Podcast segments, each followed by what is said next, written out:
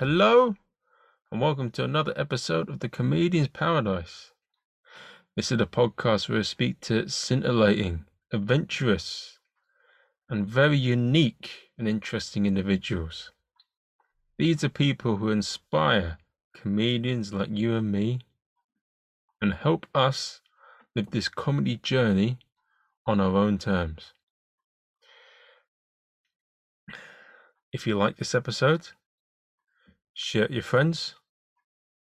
Give us a five star review on Amazon and iTunes.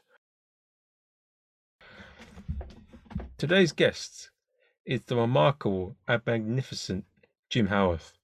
He is one of the best comedy promoters in the UK and runs Comedy Hotspot, one of the best comedy chains and comedy clubs in the whole country.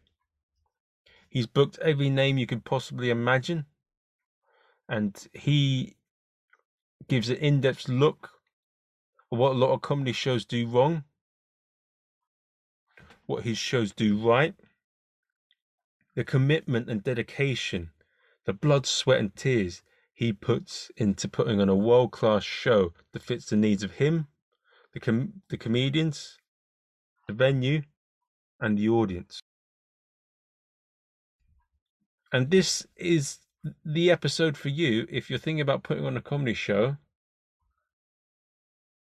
or if you're comedy if you're currently running shows, what you may be doing wrong. He is absolutely honest, frank, and a terrific guest. I think without further ado, there is nothing more to say. Let's speak to Jim. Is that is that sort of something that has always been with you, like from your? Because I hear Um, that you were like Gordon Ramsay. maybe, maybe, maybe, Gordon Ramsay might have something to say about that. Um, um, ma- comedy hasn't. Uh, well, comedy's been around me all my life. I think. Um, even growing up before I joined the military, um, I was a huge Laurel and Hardy fan. I, I I have massive respect for Stan Laurel, um, and, and and for somebody who can make people la- laugh hundred years, hundred and twenty years after he was born. Um, that, that's a special skill in itself. Um, so, so ever since I, I saw uh, Stan Laurel, I always enjoyed comedy. I joined the military as a chef when I was about 16, 17. And um, and in the Royal Navy, you have to you have to be resourceful when you're at sea because there's nothing to do. So you're constantly putting shows on. Um, uh, and I very quickly got involved in that. Um, I I did uh, a comedy radio show, interviewed some comedians as as, as part of that back in the 90s. Um, I wrote a comic, a magazine, which was perhaps perhaps wouldn't be allowed now, but um, um, it was just kept in house within the crew. But it was um, a comedy comic type thing, and um, even down to things um, on aircraft carriers where you would create your own game of deal or no deal or things like that. So you've got to be resourceful when you're at sea, and that's where I think live entertainment just stayed with me. When I left the navy um, after 23 years, I joined the corporate world. Um, which was still in a military environment, uh, managing multi-million pound corporate contracts for the military. Um, and part of what I did was deliver live entertainment um, in a number of bars that were on um, these bases. Um, along came a comedy tour, a, uh, an RAF comedy tour by a different promoter, a guy called Chris Gilbert, organised a UK comedy tour of the RAF. Came to my RAF base that I was the general manager of. I fell in love with just that format my first show was horrendous. I, I pretty much made every mistake you could make. Um, but um, but anybody who knows me knows that if I don't, if I do something badly, I want to. If I have a weakness, I want it to be my strength. So I very quickly um, turned into the best, the best shows on the UK tour for the RAF, um, and I did that by by researching what good looks like, really. Um, and that's that's started this thing inside me that made me want to be a comedy promoter. Um, fast forward to about four years ago, 2016, I'd say 2017, um, where I set up Comedy Hotspot alongside a corporate job. Um, but it was all a bit it was all a bit of a challenge. I was doing about 80 hours a week in the corporate world and then doing gigs at night, and uh, and it nearly killed me. I had a heart attack. Um, went went back to work, realised that I'd lost any passion I had for my corporate work, and gave up a very very very well paid job to um, give comedy a go full time, and that's where I am today un- unemployed with no comedy business because of a pandemic. but slowly re-emerging. Yes, I will. I will re-emerge. Uh, I will. Um, I will climb back to where I was and beyond. Uh, I have no doubt about it.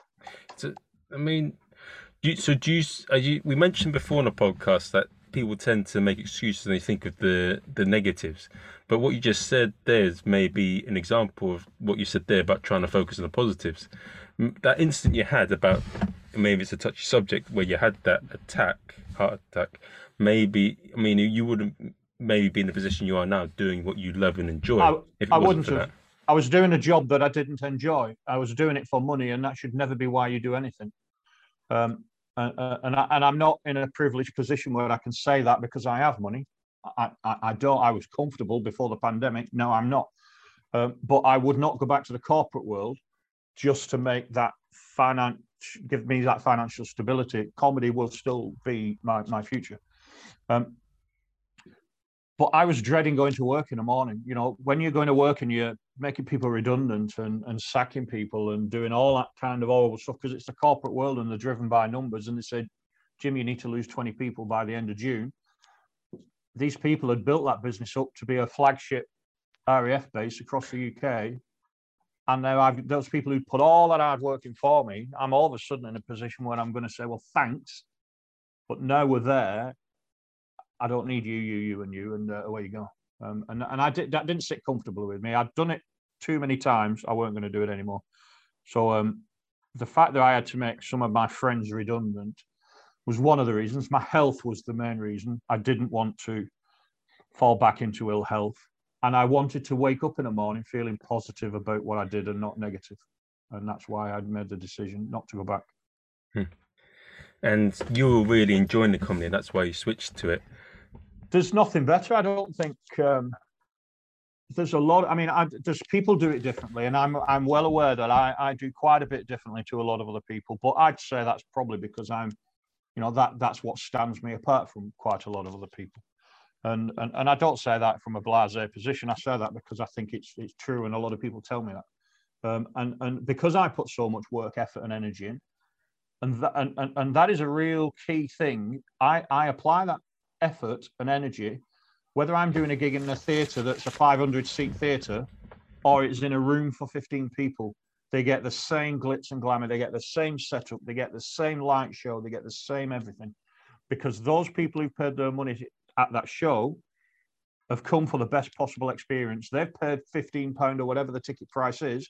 Why should they get a lesser experience because they're in a smaller room than those who go to a theatre and watch the, watch the same show?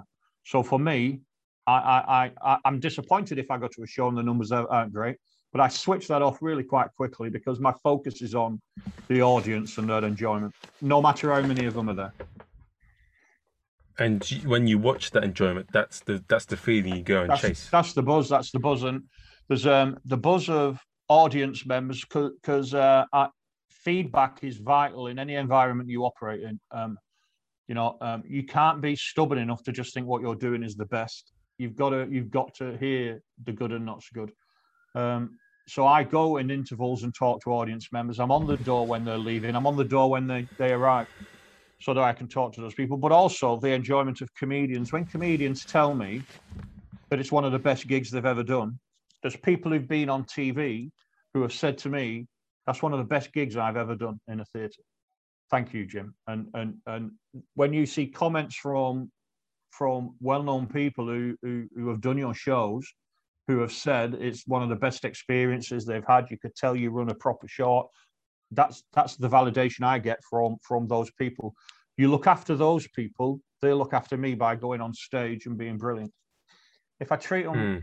if I treat them with a lack of respect, or I don't care about them, or they, they're sitting in a green room that's grubby, dirty, they've not even got a bottle of water in there to, to for them. It, it, they they just they're, just- they're just down anyway, and then they've got to go on stage, and part of their challenge is to get themselves up to perform um, when they're feeling unloved. So Yeah, if they leave happy and the audience leave happy, then I'm happy, and that's the buzz I get. yeah, and you. It seems that you try and really put a effort into create the right atmosphere and feeling around the place for everyone. And do you, does it also go with the venue staff as well? And around that, do you try and there's the process for me starts with the the, the very first if i find a venue or somebody find, fi- finds me and says we'd love to have a comedy show um the the the process for me starts from that point onwards. Um how was my interaction with the individuals who, who are at the venue?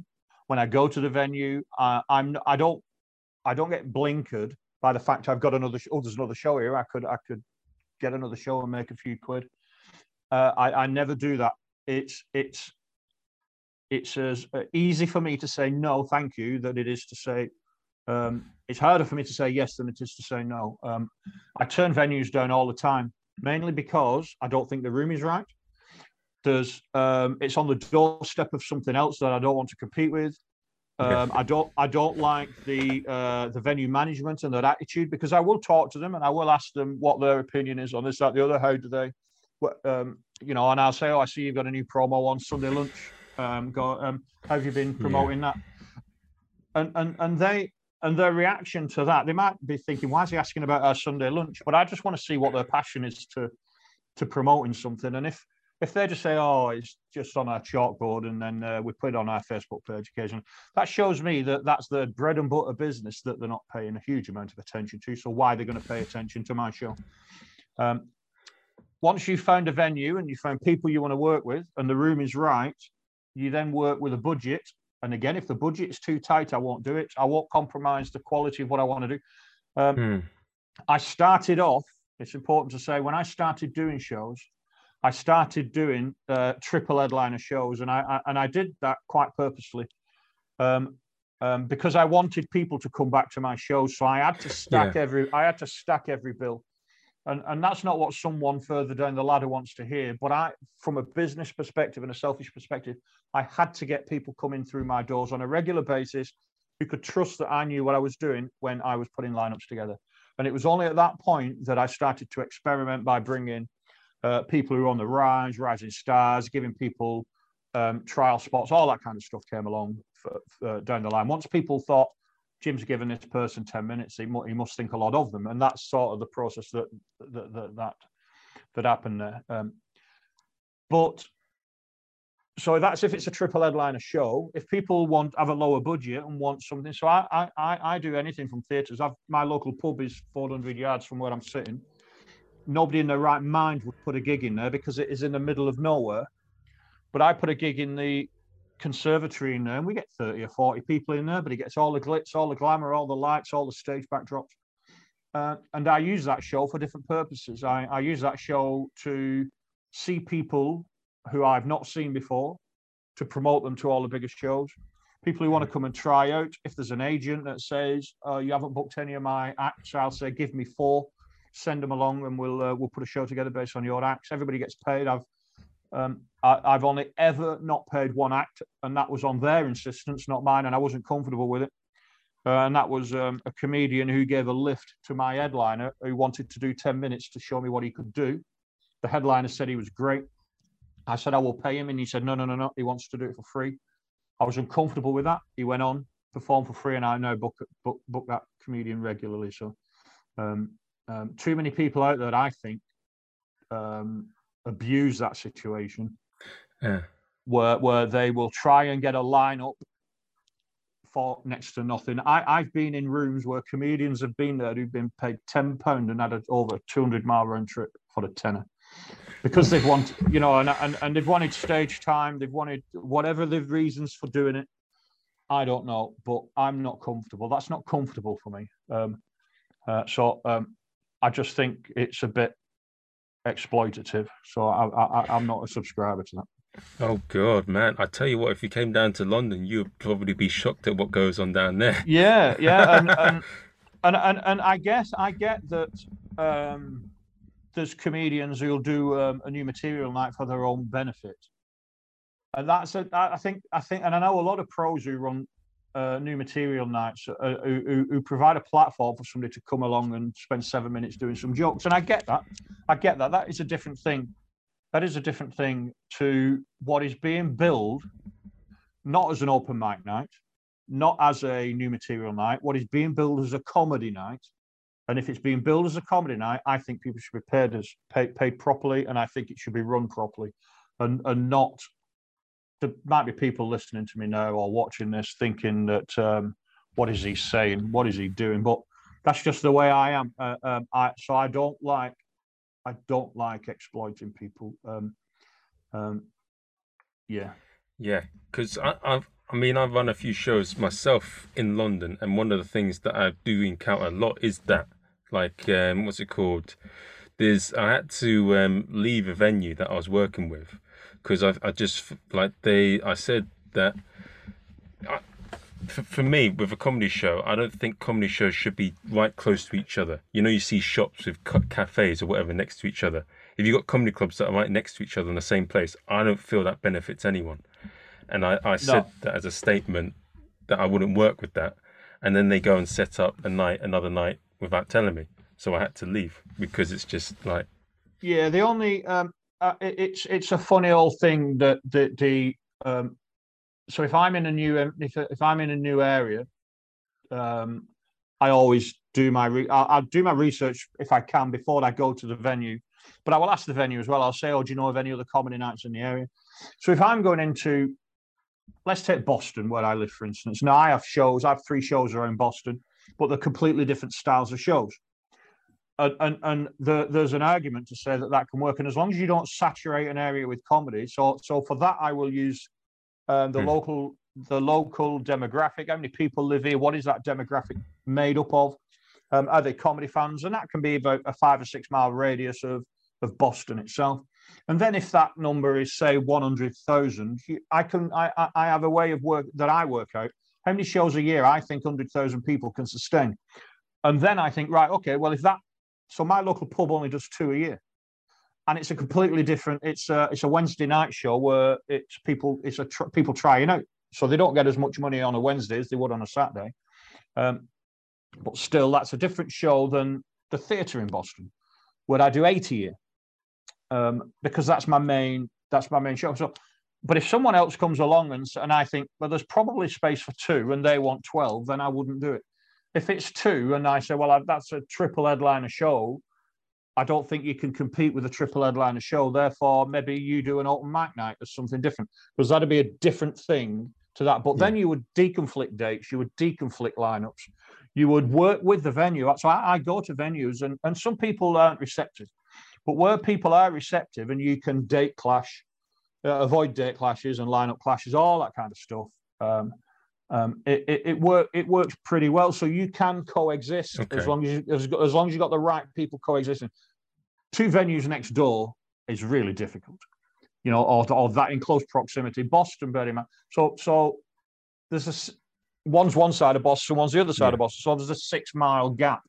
So uh, and and realistically, people aren't coming to my local pub twice a year that's just locals who, who, who come to that really, and some friends of friends that, that, that I, I drag along for most gigs. So it's um, so you can coexist, um, but I think the key is is just communication with all parties. People get protective. If your gig is good enough, you shouldn't feel threatened by something else popping up. Um, hmm. If they pop up aggressively and are clashing dates, booking similar lineups, so it, it, that that then becomes a problem. Um, but um, there are ways, but it takes adults to be able hmm. to make that work. I think. I think. Um, but you're yeah. right to walk away from a situation you're not happy with, though. So if I'm ever in a situation yeah. where I just think this is not right, no matter what it is, whether you're right yeah. or wrong, you're right. I think you're right to walk away from a situation like that because you you felt it was the right thing to do. Um, never never do anything for other people's reasons. I, I, I if if ultimately I'm in this to make money, so are the venue. Um, it's no good if one of you is making money and the other one isn't because yeah they'll they'll quickly get rid of you if they're making no money um, so if both people are making money and it's amicable then great um, but if not I step away. And I've stepped away from some really nice venues, but it's not been working. So I just think I'll walk away from this. Yeah, as you and you said at the start, it's all about the name and the brand. Mm. And yeah, I, I had something similar as well. I was asked to do a wedding, but I got I've not booked a wedding before, so I got some advice, and I could see from what they were saying that it wasn't going to be a good show, and I'll get paid a bit of money. But I thought my advice: don't do, do it. To... yes, don't do it because uh, there's there's people who don't know about comedy. They'll say, "Oh, we want a comedian." People have not gone there for a comedian. They go to comedy clubs for a comedian. They go to a wedding to get pissed and to celebrate a wedding. To have a comedian pop up halfway through telling some gags, it's just not. It's not what people are there for. It's the same with birthday parties. People say, "Oh, I've got. Can you come around my house? I've got thirty people in the garden. It's a birthday party. We want a comedian." They're not there for that. They're not there for that. And I've turned I've turned some decent money down because I don't want people to say I saw a comedy hotspot show at a wedding and it was awful. Yeah. I, it's also a big thing as well. I mean, like a wedding, if it goes down well, you're ruining someone's big day. Yeah, it's um, yeah. Wed- who in their right mind thinks that weddings are a good place to put a comedy gig on? I don't, I don't know. People will take it for the money though. You'll always find somebody who'll say yes. Yeah, it's and it's and it's it's damaging. I think it damages the industry. I think I think we should be a little more robust in what we say yes to. Um, I really do. Yeah, I, I, I had a conversation with a New York um, comedy promoter, and he said that um, one of the hardest things he's had to do when setting up another night that's already um, been going on is that if that's gone badly, he has to try and recover that faith, and he finds that the hardest thing to do. Yeah, which is why if you put it, all your energy into the into the lead up and build up, the the, the nuts and bolts of of the two and a half hour show should just fall into place. If you've left nothing to chance, if you've focused on every minor detail, if every single little thing, just toilet rolls in the toilets. Now the staff at the venue should check that.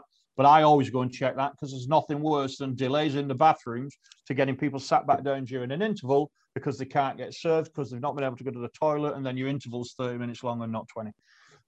It, and that's all triggered because there's a queue for toilet rolling. You know what I mean? So just get rid of that thing. And it might be tiny, but get rid of it. Make sure it doesn't happen. Is the hand soap, are there hand towels? I, I check all of that. I check all of that. And people might say, that's not your job to do that it's my job to make sure that the environment people walk in to experience my show is as good as it can be, um, and uh, and that's why I do it. Um, and these things matter. I mean, do, do you also like go and make sure that you're? How, long do you go before the actual show starts to make sure that things are in place? I I've always been a fan of if I could turn up if I could turn up at ten in the morning, I'll be there at ten in the morning. It, that's I, I give the whole day for unless I've had a show the night before. Um, I, am I'm, I'm I'm looking lunchtime onwards. If I can get in the venue and I'm not in the way, I, will get there as early as I can. And if it's local, I'll go back home again. Uh, and once I set up, I, I like I like I do not like leaving things to chance. Um, and if you turn up last minute, I, I've seen too many gigs where people have walked in at seven o'clock and started setting up, and then all of a sudden said, "Oh, this it was working last night. Why is this not working?" And then the show's done. I have I have spared everything. So if something even the power cable for my soundboard, I have a spare one of them just in case. So I, nothing is left to chance. Um, and uh, once it's set up and how I want it, if the venue has set the chairs up, I will recheck them to check there's sufficient spacing, they're close enough to the front of the stage.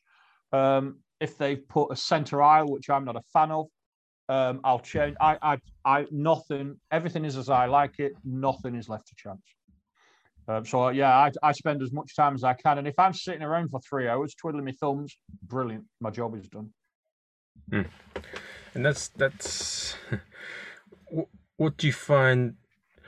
Do you, what, what, sometimes I, f- I find a situation where um, you want things, yeah. So once you've agreed everything with them, have you had it where in, where the venue start trying to tinker with the show, or they try and like?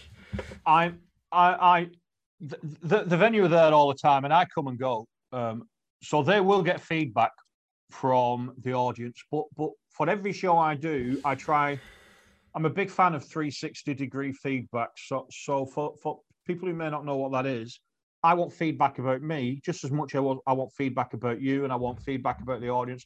So every single person gets critiqued almost. So I'll get the venue to give me their opinion yeah. on how the show ran, what they thought about the show. It's important the venue make money and they sell quantity in terms of alcohol, food, whatever it is they're selling on the night. Did something not quite work as planned? Did they uh, struggle behind the bar because they thought the intervals were um, there's because because I've run multiple bars and I'm an ex-chef and um, worked in hospitality. There's loads of information I can do to help them make that faster and slicker. Um, so I'll get that feedback. So the next show we can fix any challenges that they had. But I also want the audience to tell me. So because of where I sell my tickets, and I'm just working on something with the ticket platform that I use, Joke Pit um, that um, moving forward, I want every single audience member that's purchased tickets online to give me feedback about the, the lineup, the comedians. So it's important that if I've got four comedians on a bill and I'm using these four comedians all over the UK, if they're scoring four and five, but one of them is consistently scoring twos and threes, I need to understand why that is are they not suitable for the audiences I'm putting? Because different audiences, if I'm in the middle of the countryside in a little leafy ho- hollow, um, that's going to be a slightly different audience than it is if it's, it's in, in, a city centre on a Saturday night. So I need to understand the audience demographic. So I know who I'm putting in front of people. So if, if I've got some village hall gigs that this comedian scores low on, but when he's in the cities, he's scoring high on, then that, that's good information for me to make sure I'm getting the right lineups because I don't just pick four comedians that are free. I really work on making sure the lineup matches my audience, but also each other. So you're not got four comics talking about football or sex or politics, um, different styles, um, all sorts of different things go into uh, building that um, lineup. So, so um, that feedback about what out what works, what doesn't work on a show, what the audience liked, what they didn't like, all that kind of stuff is useful for the venue. It's useful for me, um, particularly in the beginning when you're dealing with a new venue. Um, because so I, I, I tend to I, I tend to use the same comedians to launch shows, mainly because I know that they're versatile enough for me to say, please don't drop the C bomb, no swearing or whatever. Um, so that you know that they're versatile enough to be able to do that. And then I can build on that. I can talk during the intervals. What style, you know, who do you, do you like? Peter Kay, do you like Michael McIntyre, Jimmy Carr, da, da, da, And just by them answering questions about famous comedians gives me an idea as to what sort of comedians or comedy styles they were like based on who's on the circuit. So, but it's all, it's all, it's all energy and effort to get it right. And you put the more you put in, the more you'll get out of it. And um, taking risks on a lineup with comedians you've never seen before is is risky, and and because that could sink your night. That comedian goes off and does other gigs, but that's your night that you've then got to get those people back again. So um, it's it's it's um, because I have so many gigs to book. It's difficult for me to book comics I've seen. I do base it on recommendations sometimes, but I've got five or six comics that are at the top of their game in the UK, friends who I trust. They tell me opinion on anybody. I will never share what they what they say to me about certain comedians. Um, they will get hold of me instinctively and just say, "Oh, Jim, I've just been on a bill with such a body, brilliant, get them booked." That is, you know, I booked John Thompson. I didn't have to see John Thompson. He's been on the Fast Show and Cold Feet and stuff like that. So I didn't see him and booked it. So, so you can take some risks with people like that, but um, um, outside of that, I don't like taking risks. So again, how do I combat that? I go to comedy gigs. In my spare time, I regularly go down to London on, on Sunday, Mondays, and Tuesdays, where I will just move around London from new material to different, just different nights so I can see people in action. New material nights are not great for seeing people's sets because it's new material, but you can get a feel for a funny comedian and what the delivery is like and how professional they are on stage, all that kind of stuff. Funny people are funny people, um, and and it, it's it's invaluable uh, to go and see. So I get invited by comedians who who say, "Come and see me. I'm in Lincolnshire." Um, or if I'm in London, please let me know. So the last time I did this in London, I went and saw a lady. She was brilliant I know Booker on all sorts of shows. There was um, uh, I told you about the guy that came and asked if he could do ten minutes for free. I book him regularly now. Um, I I've been to shows and seen people and I haven't liked them. I saw someone have a car crash gig in Lincoln. It was awful. The, the room was dreadful. It was, it was the room's fault. But the interesting thing about that is one comedian stood out in terms of how they handled that uh, compared to the others. And I booked that comedian. I booked that comedian as much as anybody else, based on the fact that he didn't have a good night, but it wasn't his fault. And I'm professional enough to know that it was the room and the atmosphere that was all wrong. But the other two bombed massively, and he still got some laughs, uh, but dealt with it in a really, really good way. To the point now where I use him as, as much as anybody I use, and and it's so you've got to know what you're looking for, um, uh, and research and go out go out and see comedians.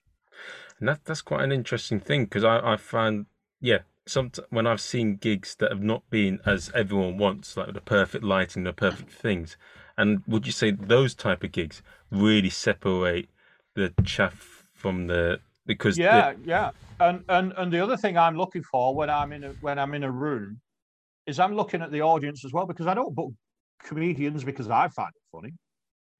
The audience needs to find it funny, not me. It doesn't matter if I have four comedians I, I, I think are completely unfunny. But if the audience are rolling around with laughter, they're paying the money, they're buying the tickets. It's for them, not me. So, so audience reaction is is brilliant.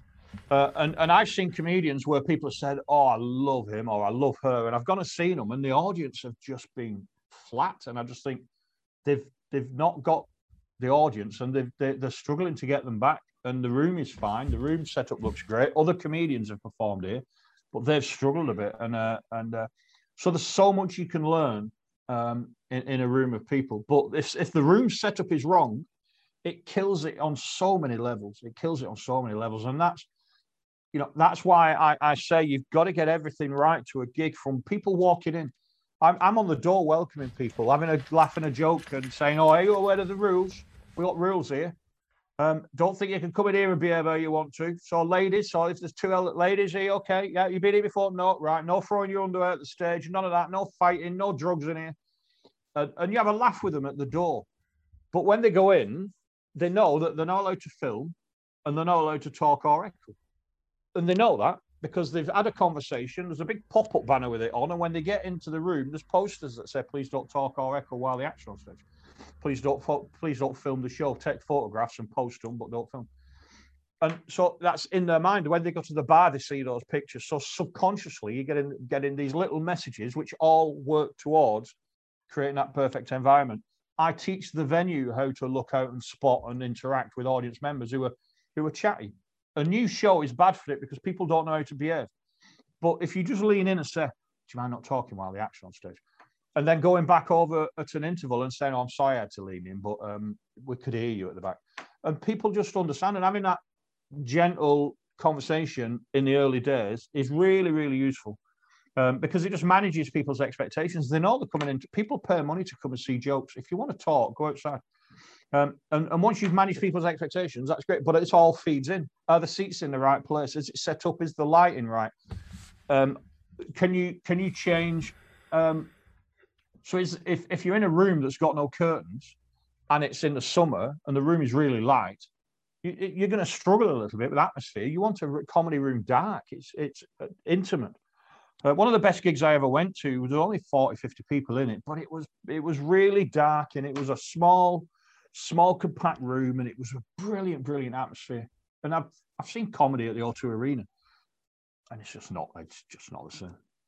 Oh, I, I agree. I, have so, seen it.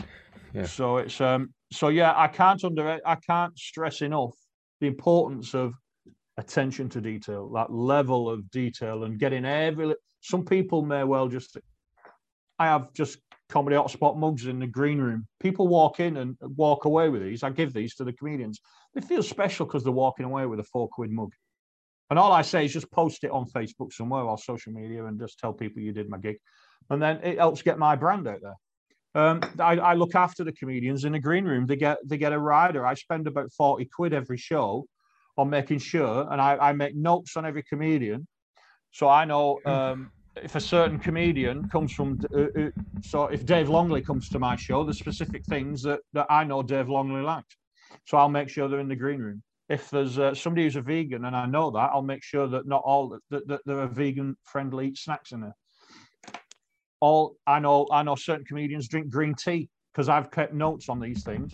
There'll be green tea in the green room when that comedian walks in and, and and very very simple things like that. There's always water on stage, fresh bottles of water on stage, loads of bottles of water. They get a free bar. That people paying four quid for a pint of coke when they're turning up to work is just wrong. You know, so people should be looked after in these venues. These people are the backbone of my show, and we're, we're, we're expecting them to go and buy their own drink before they go on stage. I, I, I, it's just not something I subscribe to. So they get properly looked after.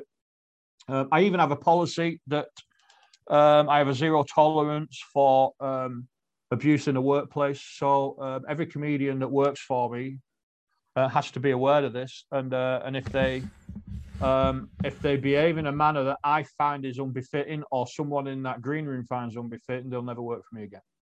Um, and that people people cannot come to work and feel vulnerable uh, in any way, shape, or form. It's got to be a relaxed environment. Um, if if I think I, I, if people are getting on trains and can and coming to a, a, a, a, dimly lit remote train station in the middle of nowhere, there's somebody waiting for them there. They're not they're not stood there alone, lost, worried about where they are or what could happen to them. Make these people feel comfortable, valued. They will blow it off. They, they will they will blow the roof off your gig every single time, and that is one of the reasons why so many comedians speak the way they speak about me because um, I look after them. Which is what most promoters don't do. Yeah, and it's um, it's it's, it's getting people, um, it's getting people to. Um, I don't know how we fix that because it's we're all self-employed. So I'm not. I do what I'm telling you what I do. I'm not saying what other people do is right or wrong. I'm telling you what I think is right. There'll be people who may well see this and think he's talking out of his hat. But um, everything I do, I factor in price wise. I run it. It's like a business. I have to run it like a business because um, um, otherwise I'm losing money. What's the point of that? So um, I factor in the fact that I'm going to spend 40 quid on that green room. I factor in that I'm going to spend fuel going to the train station to pick up um, a comedian. Um, if they can't get back, I've already checked that they can't get back. Uh, is there accommodation available at my house with me and my wife? Or do they not feel comfortable staying with me if my wife's my wife's in the military? She works away sometimes. So I, I, I, I that is out in the open, upfront, way before, and say, "Oh, you're welcome to stay with me. There will be me and another comedian there if you want to stay." Some women don't want to go and stay with a bloke they've never met before. So um, I, I, I, look at alternatives, um, whether whether that's accommodation in a local bed and breakfast, or I'll ask one of the other male comedians to stay so that it's not they're not alone with me. I mean, I'm tr- people trust me, so so it's it's never really an issue. But um, um, all those things matter when you're booking somebody. Um, it makes them feel comfortable, and and you manage their expectations from the point that I make contact to book them.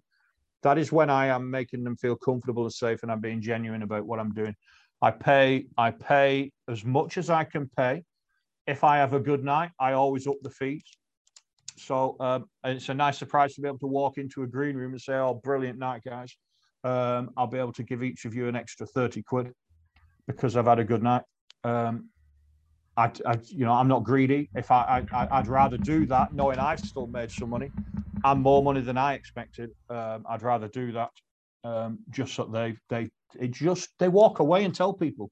So if they get two bookings come in, and they think, "Oh, I did Darren. It was hard work and I didn't like it and I got, didn't get treated very well. But Jim Howarth asked me, I'm going to go and do Jim Howarth's gig.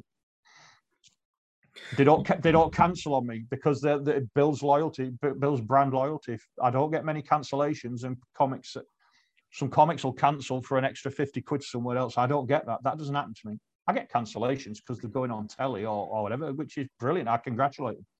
Um, but um, yeah, look after them. Look after your audience and it should um, it should be a little easier.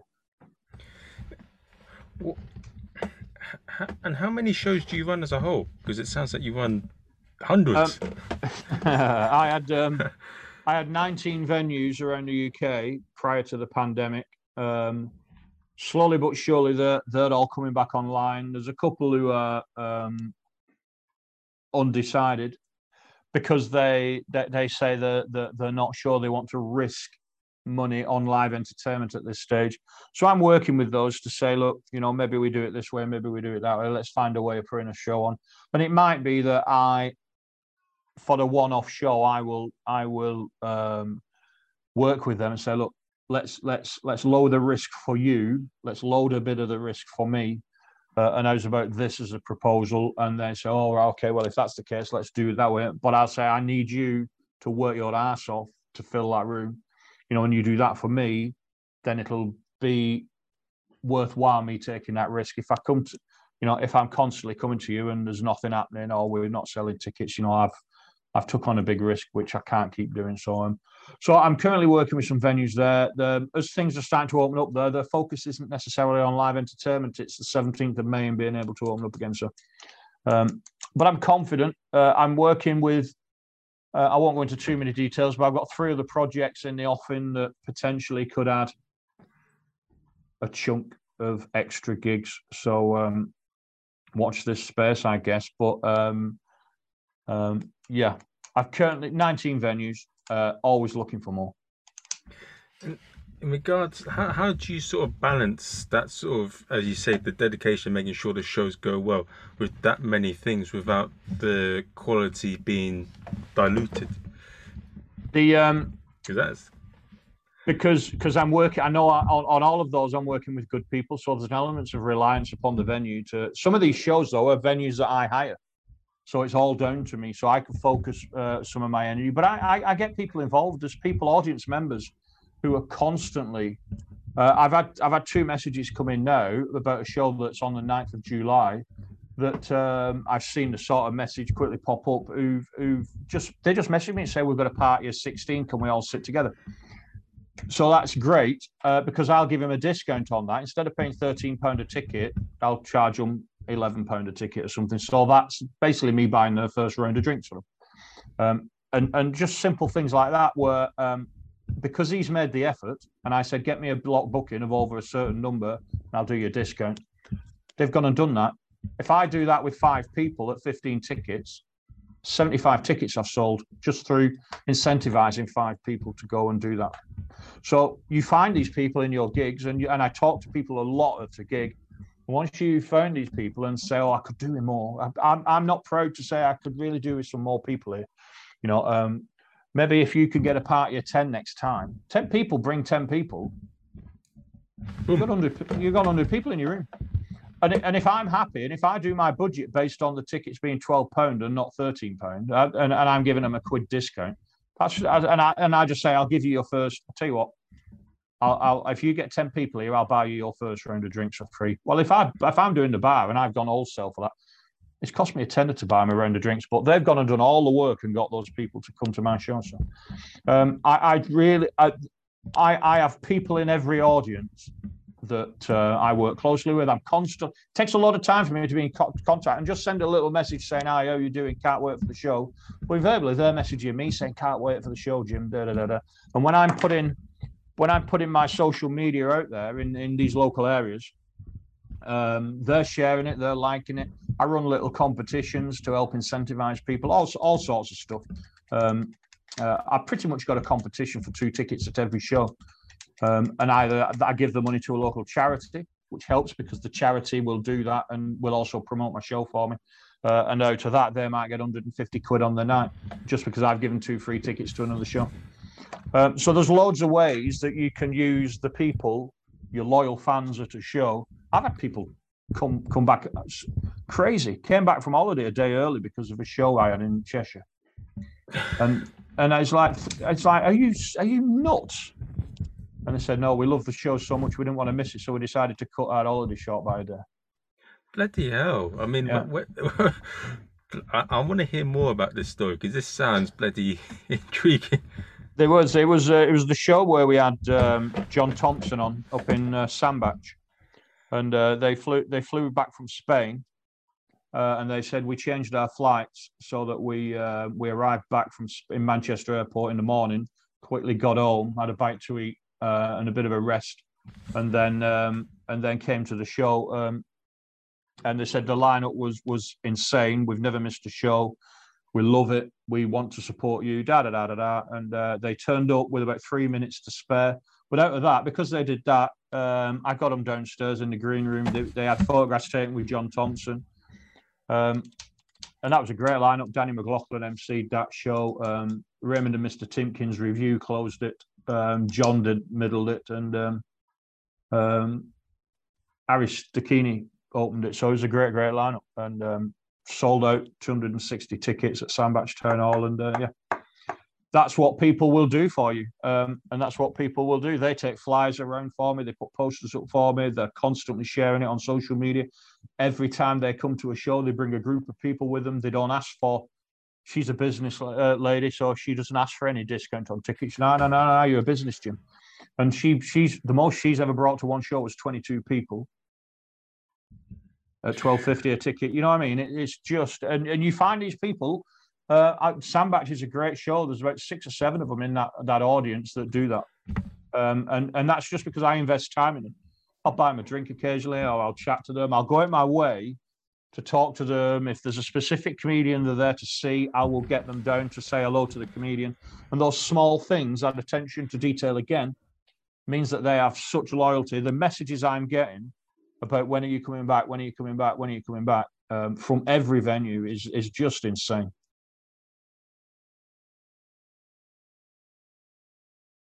How do you create?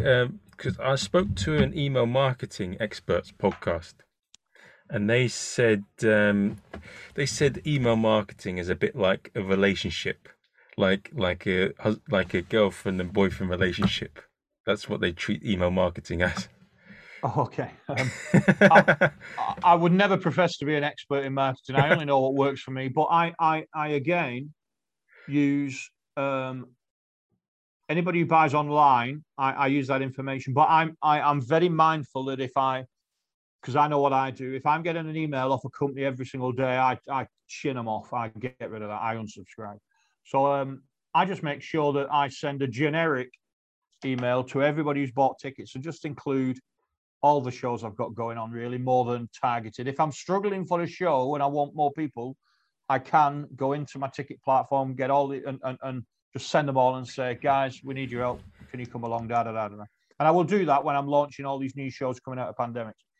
But um, I, I, I, I tend to look at it as to how I would feel, uh, and, and and I certainly don't spam email people, but I, I do email occasionally.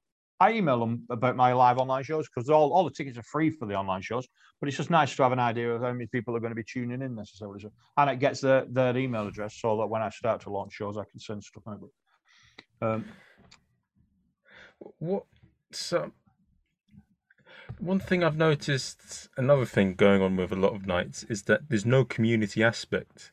There's no what's it called there's no relationship with the comedians or the audience or even the venue. There's nothing there. It's like sometimes i've seen it where someone would do a show once it's over they leave the venue straight away and it's their own show they don't talk to the bar staff or the, the venue and they don't talk to the crowd and then bim bum bush i think i think the difference with me is people a lot of people wrongly assume i'm a comedian and I, have not and i've never i've never uh, I've never even attempted to be. Um, and there's a very good reason why um, why I don't because that's not my skill set. That's not what I do. I do what I'm good at. Um, so I stick to that. So I'm always there. It, I think I think it matters. I, I, think it matters. Some comedians leave, of course, but they've got travel requirements and, and, and stuff like that. Any young new comedian that I that that that, that, that attends the show, I would I would advise that they they hung around. And I'd advise they hung around because you can always learn from the people around you. It's difficult on an open mic circuit because obviously you're you're you're in a pond full of fish um, of varying standards, and uh, it's difficult to know who you should and shouldn't learn off.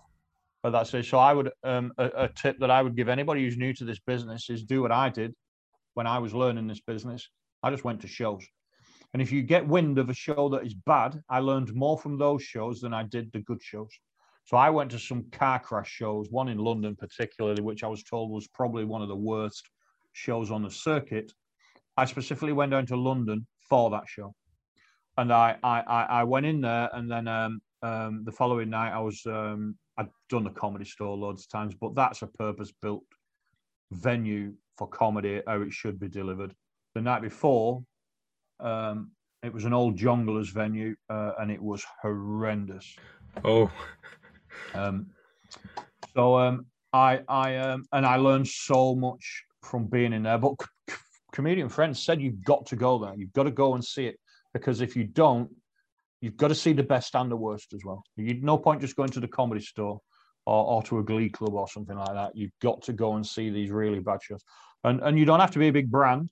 I've seen some brilliant, brilliant shows. Um, um, in um, in smaller venues. The the uh, Last Laugh at the Lescar in Sheffield is a brilliant little venue. Um, so yeah, you you you just because they do it properly. If you if you find the right venue that does it properly, it's a, it's a joy to be around.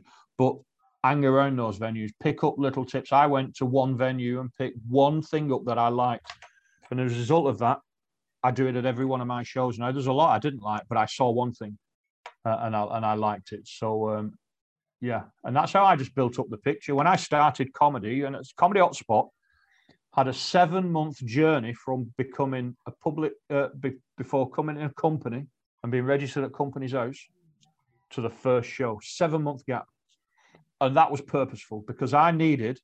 I did not want to be learning on the job, uh, and I was in a fortunate enough position where I was earning money from the corporate world.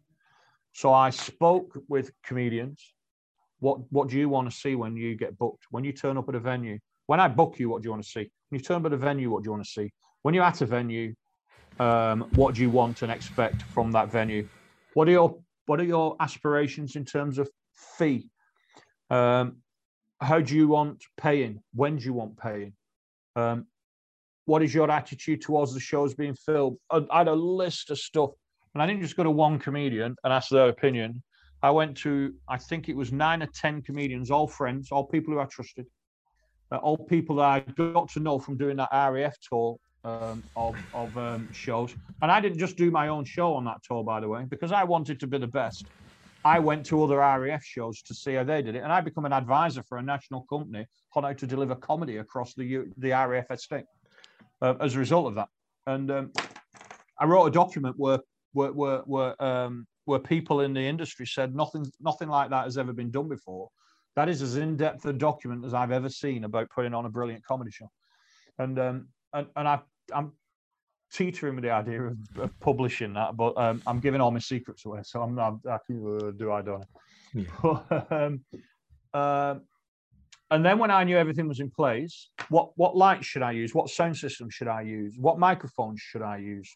You know, so I you, you Google microphones, you can pick a microphone up for a tenner, but you can also pick pay a thousand pounds for a microphone. You know, so I, I I wanted to know that spoken word mics are different to singing mics and stuff like that, which I didn't know at the time. So I did all this research, getting the right lights, getting the right spots. How should I set it? Getting um, um, creating walk-on music, creating voiceovers to launch shot. All this stuff was in place. So when show one happened for the Royal Navy at HMS Drake, on the 1st of June um, that year, it was as though we'd been doing it for 20 years. It was absolutely flawless. I had four comedians who helped me massively. Um, I must admit, um, uh, I got very well paid for that show, but I made sure they got very well paid for it as well, um, because they helped deliver that. And um, and because of that, we um, we launched without having to learn on the hoof. We we we everybody was like, wow, blown away, wow, um, and that's that's why we did that seven months. So preparation um, is is I'm ex-military though, so you'd expect me to plan and prepare. Um, so it just it's just the way I am. If um, if you're going to do something, it has to be right, and, and then what will go wrong, and think about what will go wrong and avoid it. Hence, having two cables from your soundboard. It, um, I've got spare mics. I've got. I've. I take all this equipment. It'd be easy just to say I just need one mic stand, one microphone, one lead, my soundboard, some speakers, lights, whatever. But I don't. I take everything I've got so that I know if something goes wrong, I can react to it. But do you, do you believe in the law of attraction or the NLP stuff as well? Do you plan for that, or you just sort of think, right, this, or do you go backwards? Is that your method? So you look at what what's going to be a good show and what's what's going to get in the way of that. Um, when I'm in a room, I can see I can see where my problems. I, I, I, it's easy for me to walk into a room and think um, that's where the stage will be, um, or verbally they'll tell you, or we always, if you have a band in here, where do they set up? And they'll say, oh, over there. So that tells me that there's a lot of plugs over there. If a band had been there, then there's going to be a lot of plugs over there. Might not be what I want though, so I might find somewhere else and think, all right, we need some plug socket. Or what what extension leads do I have? Is there a way I can do that there? Um, so so sometimes you go into village hall gigs. I, I love doing because um, everything's there. You've got a stage and it's the curtains, and you've got a green room at the back, and everything's just there. And then I put two lights in the main room and two speakers in the main room, set the chairs up, and we're, we're good to go. Um, so so it, it's it depends on the venue really. You go into a theatre, they're, they're geared up for delivering entertainment. So it's just how I'm going to fit into that. Um, and and and invariably, a good theatre will say, well, use all our sound system. You just plug a mic lead into that to the stand, and uh, and, and that'll be that. And then when I'm launching with music or whatever, I'll have my iPad or just off stage. It, it, each, each one is different, but um, so so you can do it in any, any sort of way, really. But if you know you've got that ultimate vision as to what good looks like, once you know what good looks like, when I'm in a room, there's about 15 things that I would say are must-haves. You, you, you're going to struggle unless it's a purpose-built comedy club to find those 15 things. Um, but you can do it with 10, 11, or maybe 12. But so so somebody said to me, so why just not have a list of 10? I said, because then I'll do it with eight. Because I'll compromise that I've only got eight of the 10. And then all of a sudden, where it was 15, I'm now doing it with just eight of those things. Um, so so everything has got to be as perfect as it can be. I'm not you, you can still do stuff and compromise. My first show back is in a 1,200 seat venue as a socially distanced gig at uh, the Embassy Theatre in Skegness. I normally do it in the VIP lounge, which holds 130. Now, I've said this is going to be difficult because we somehow have to create atmosphere in a room that is massive. But I'm already working with them on how we can do that. So we're not even going to do the show on the stage. They've got a they've got a, a, a flat space in front of the stage. So I said, so we'll close the curtains. We'll do it down down low, so that we're we're closer to the audience as it is. Um, there's some curtains that we can use to divide um, certain areas. There's a couple of dividers that we're going to put in certain places. So all of a sudden, we're compacting this space. Now, we might sell 600 tickets. I'm not sure we will. But um, if we only get 150 in there, um, we will work out. Now, we're, we're doing the show, A, because they've been given Arts Council funding to start delivering shows. So they really want to show on that aware that there's some compromises to be made. I'm aware if I was ultimately stubborn and said, nah, it's not for me, they'll go and get somebody else to do it. So if they're going to do it, they might as well do it as best as it can possibly be done. We're aware that it's probably not going to be perfect, but um, we've made some compromises that, that will hopefully end up uh, as, as still a great show. But um, it's rare that I will make compromises, but because they've got our funding and they've guaranteed my fees for that show, that um, I, am going ahead and doing that. So, um, but it's all down to what you say yes and no to. Just because it's a room and they want to do comedy is not licensed to put a gig in there. Um, there's so many things you need to make sure they're right. The attitude of the owners, that the room is right. Set the room up, get some chairs out, and they'll say, "Oh, we've had 100 people in here." Well, prove it. Show me. Said that's 100 people for a band. This is how I want it setting up for comedy. Uh, and uh, let's set it up and say, "Oh, we've only got 60 in here." See, Hmm. Um, um, don't take anybody at their word. Just just check, check, check, research, research, research, and then you'll be able to um, very quickly find out if the room is right or not. And uh, and then once you know, so I know exactly how I want my stage to look because I've got I've invested money, best part of a thousand pound on the equipment that just sits on the stage for the show. And then um, and and you know the sound quality needs to be right.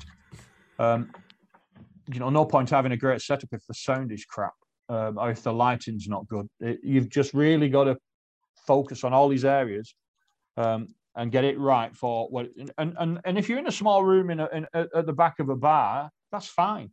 Make sure your your equipment is still good. You know, don't compromise because you think I've been to a gig where they've not even had a microphone, and it's just people standing in the corner talking, telling jokes while there's people just talking in a room, and you just think, well, nobody's even listening. And there's only four people officially here for the comedy, and there's who's these people just wandering in and out, and it and and it's demoralising for the people. Nobody gets anything out of that. Um, certainly not the comedians, um, and and whoever's organised it probably didn't get anything out of it either. And um, so, um, yeah, just make sure it's right. If it's not right, don't do it. That's what I would say.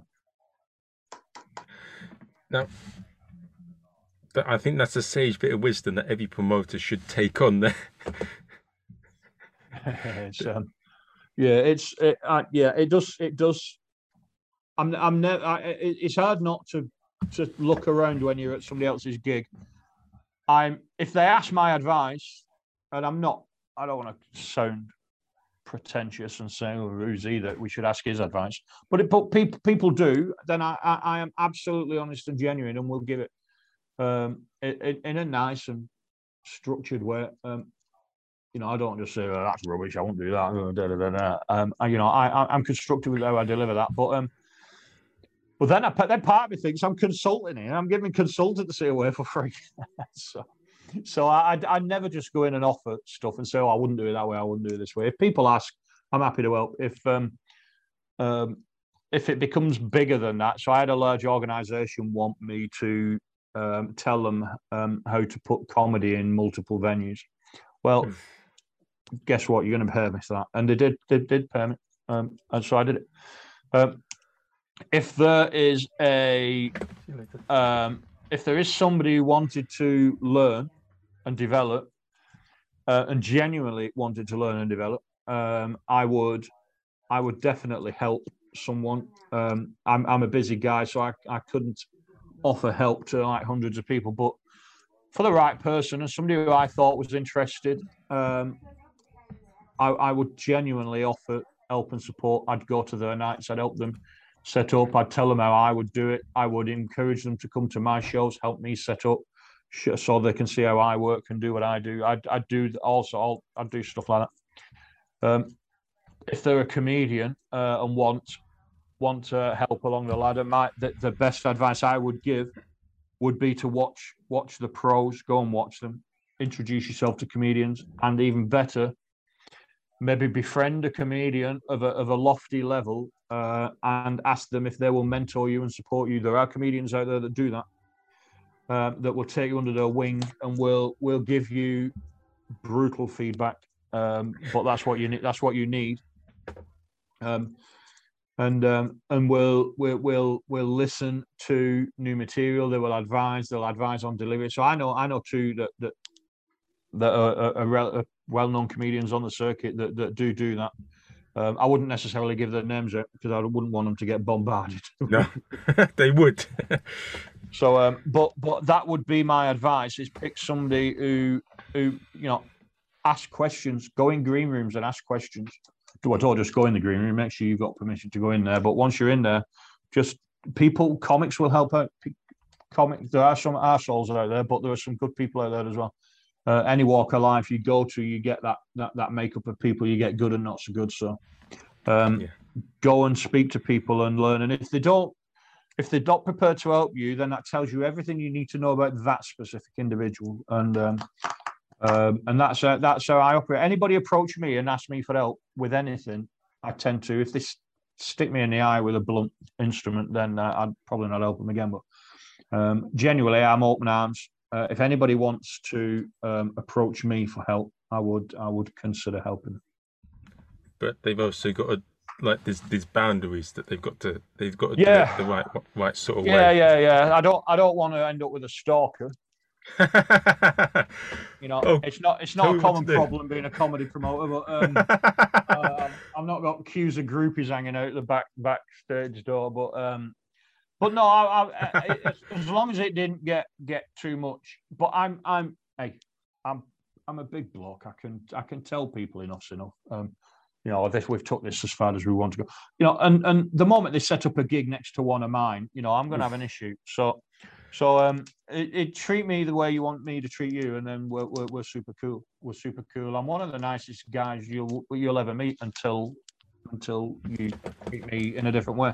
Yeah. And then I'm not I'm not particular. Well, I just I I I just drop people like a hot potato, and and, and I just ignore them. yeah, To be honest, I've not got time for negative energy in my life. It's uh, so you know you're only here once, and I'm not going to waste it on on negativity. So I'll just focus on good things.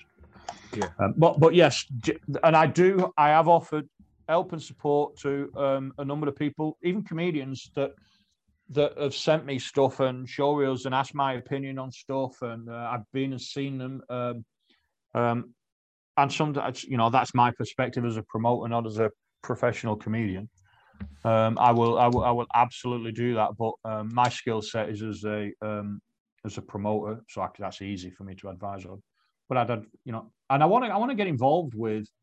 I don't have an open mic night, and I don't have a new material night, uh, and I, but I want, I want to have both of those, um, because I think it's important. Whilst I do bring people through the ranks, and there are some people who I've used and put on stages that people have raised their eyebrows and gone, "Where did where did you find her?" And I say, "Well, I went out my way to see her, and I thought she was brilliant, so that's why I booked her." Um, mm. And um, and those individuals have got more work as a result of of, of that. Um, so um, I do like to go and see comedy. Um, invite me along. Somebody lives near me in Lincolnshire. Invite me along because I do go. Yeah, I do go. I've been as far as Kings Lynn uh, on a round trip. I stay in London overnight when I go to London, but um, I'll travel. I, I, Leicester, I go to Leicester and Birmingham to see people. Um, I'll, I, I, genuinely, generally, if I can, I'll go and see people. Um, yeah. I think to everyone listening to this, make sure you give Jim a free three course meal. You give him free drinks. Give him a hotel room.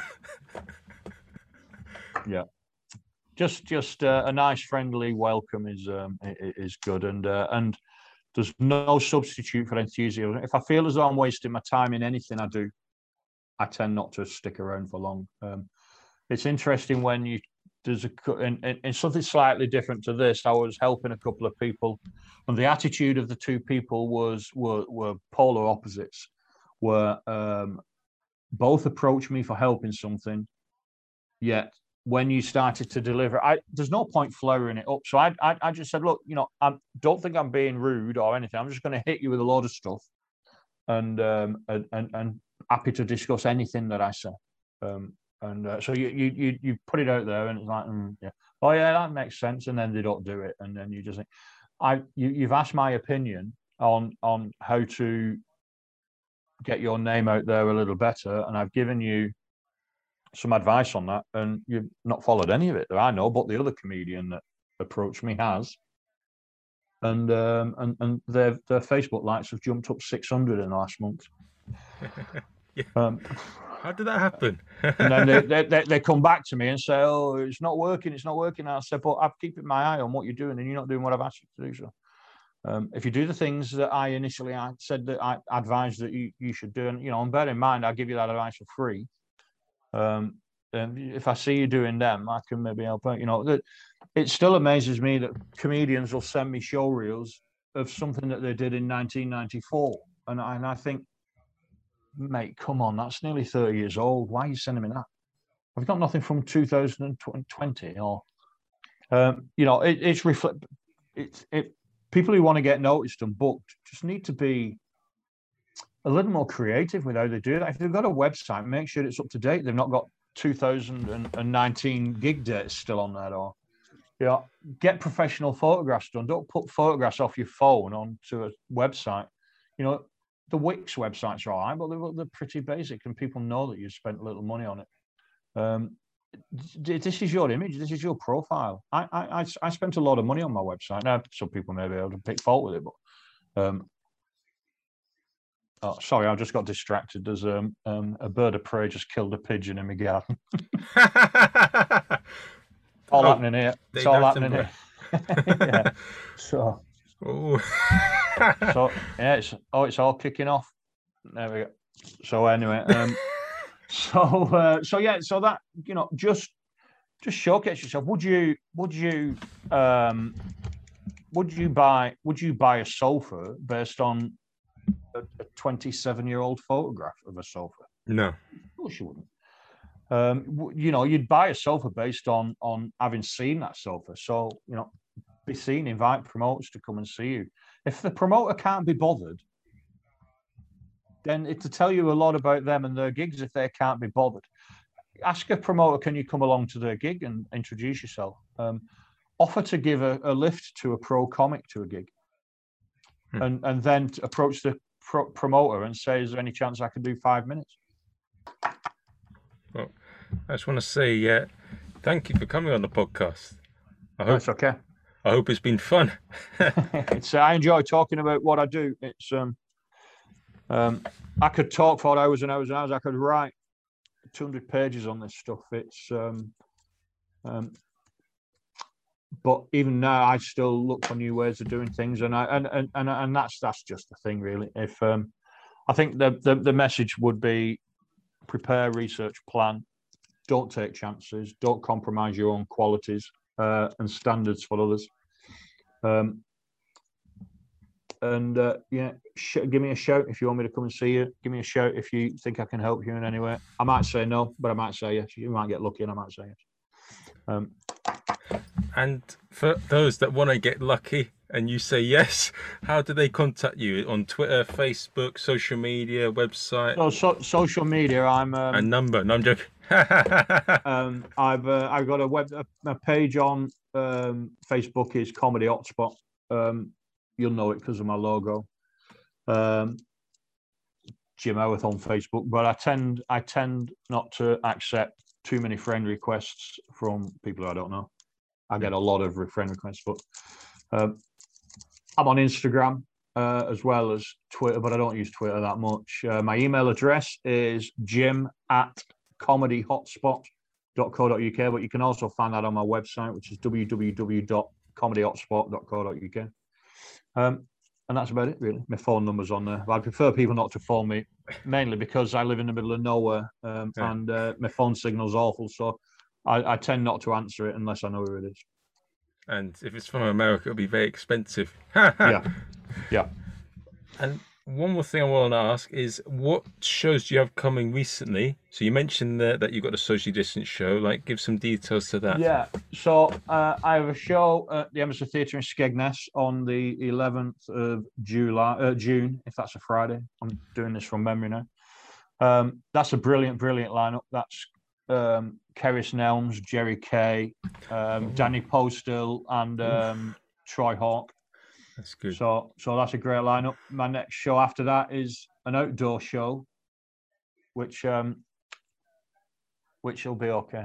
Um, I, I'm I'd rather be in buildings than outside, but um, um, that's at, uh, in Boston, and that is another great lineup. That's Dave Longley, um, Rory O'Hanlon, Geoff Norcott, and Alistair Barrie doing that. Um, that's 25th of June, and then I'm into July then, where I've got Friday night in near Lincoln, Dunston Village Hall. Um, and then Saturday, I'm doing a launch show um, at Sutton on Trent Football Club. Um, again, another great lineup. Um, may have somebody who's been on TV wants to try some tour material headlining that. So um, we, I can't announce who that is just yet. Okay. We're just waiting for confirmation. But but that that's de- that's definitely a TV name that could be launching that in a in a football club that seats 120 people. So, um, oh. um, but again, a high profile name prepared to come and do something um, for a lot less money than they ordinarily would because I'm helping him out by giving him 25 minutes of being able to roll out some tour material. So. Yeah. yeah.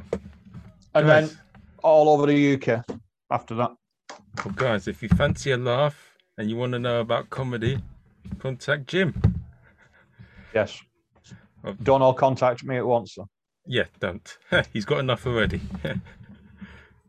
well, uh, yeah, best of luck with everything, Jim, and Thank hopefully you. I'll speak to you soon. And let me know what you think of the episode when it's out. Yes, let me know when it's out, and uh, I can uh, spread the word.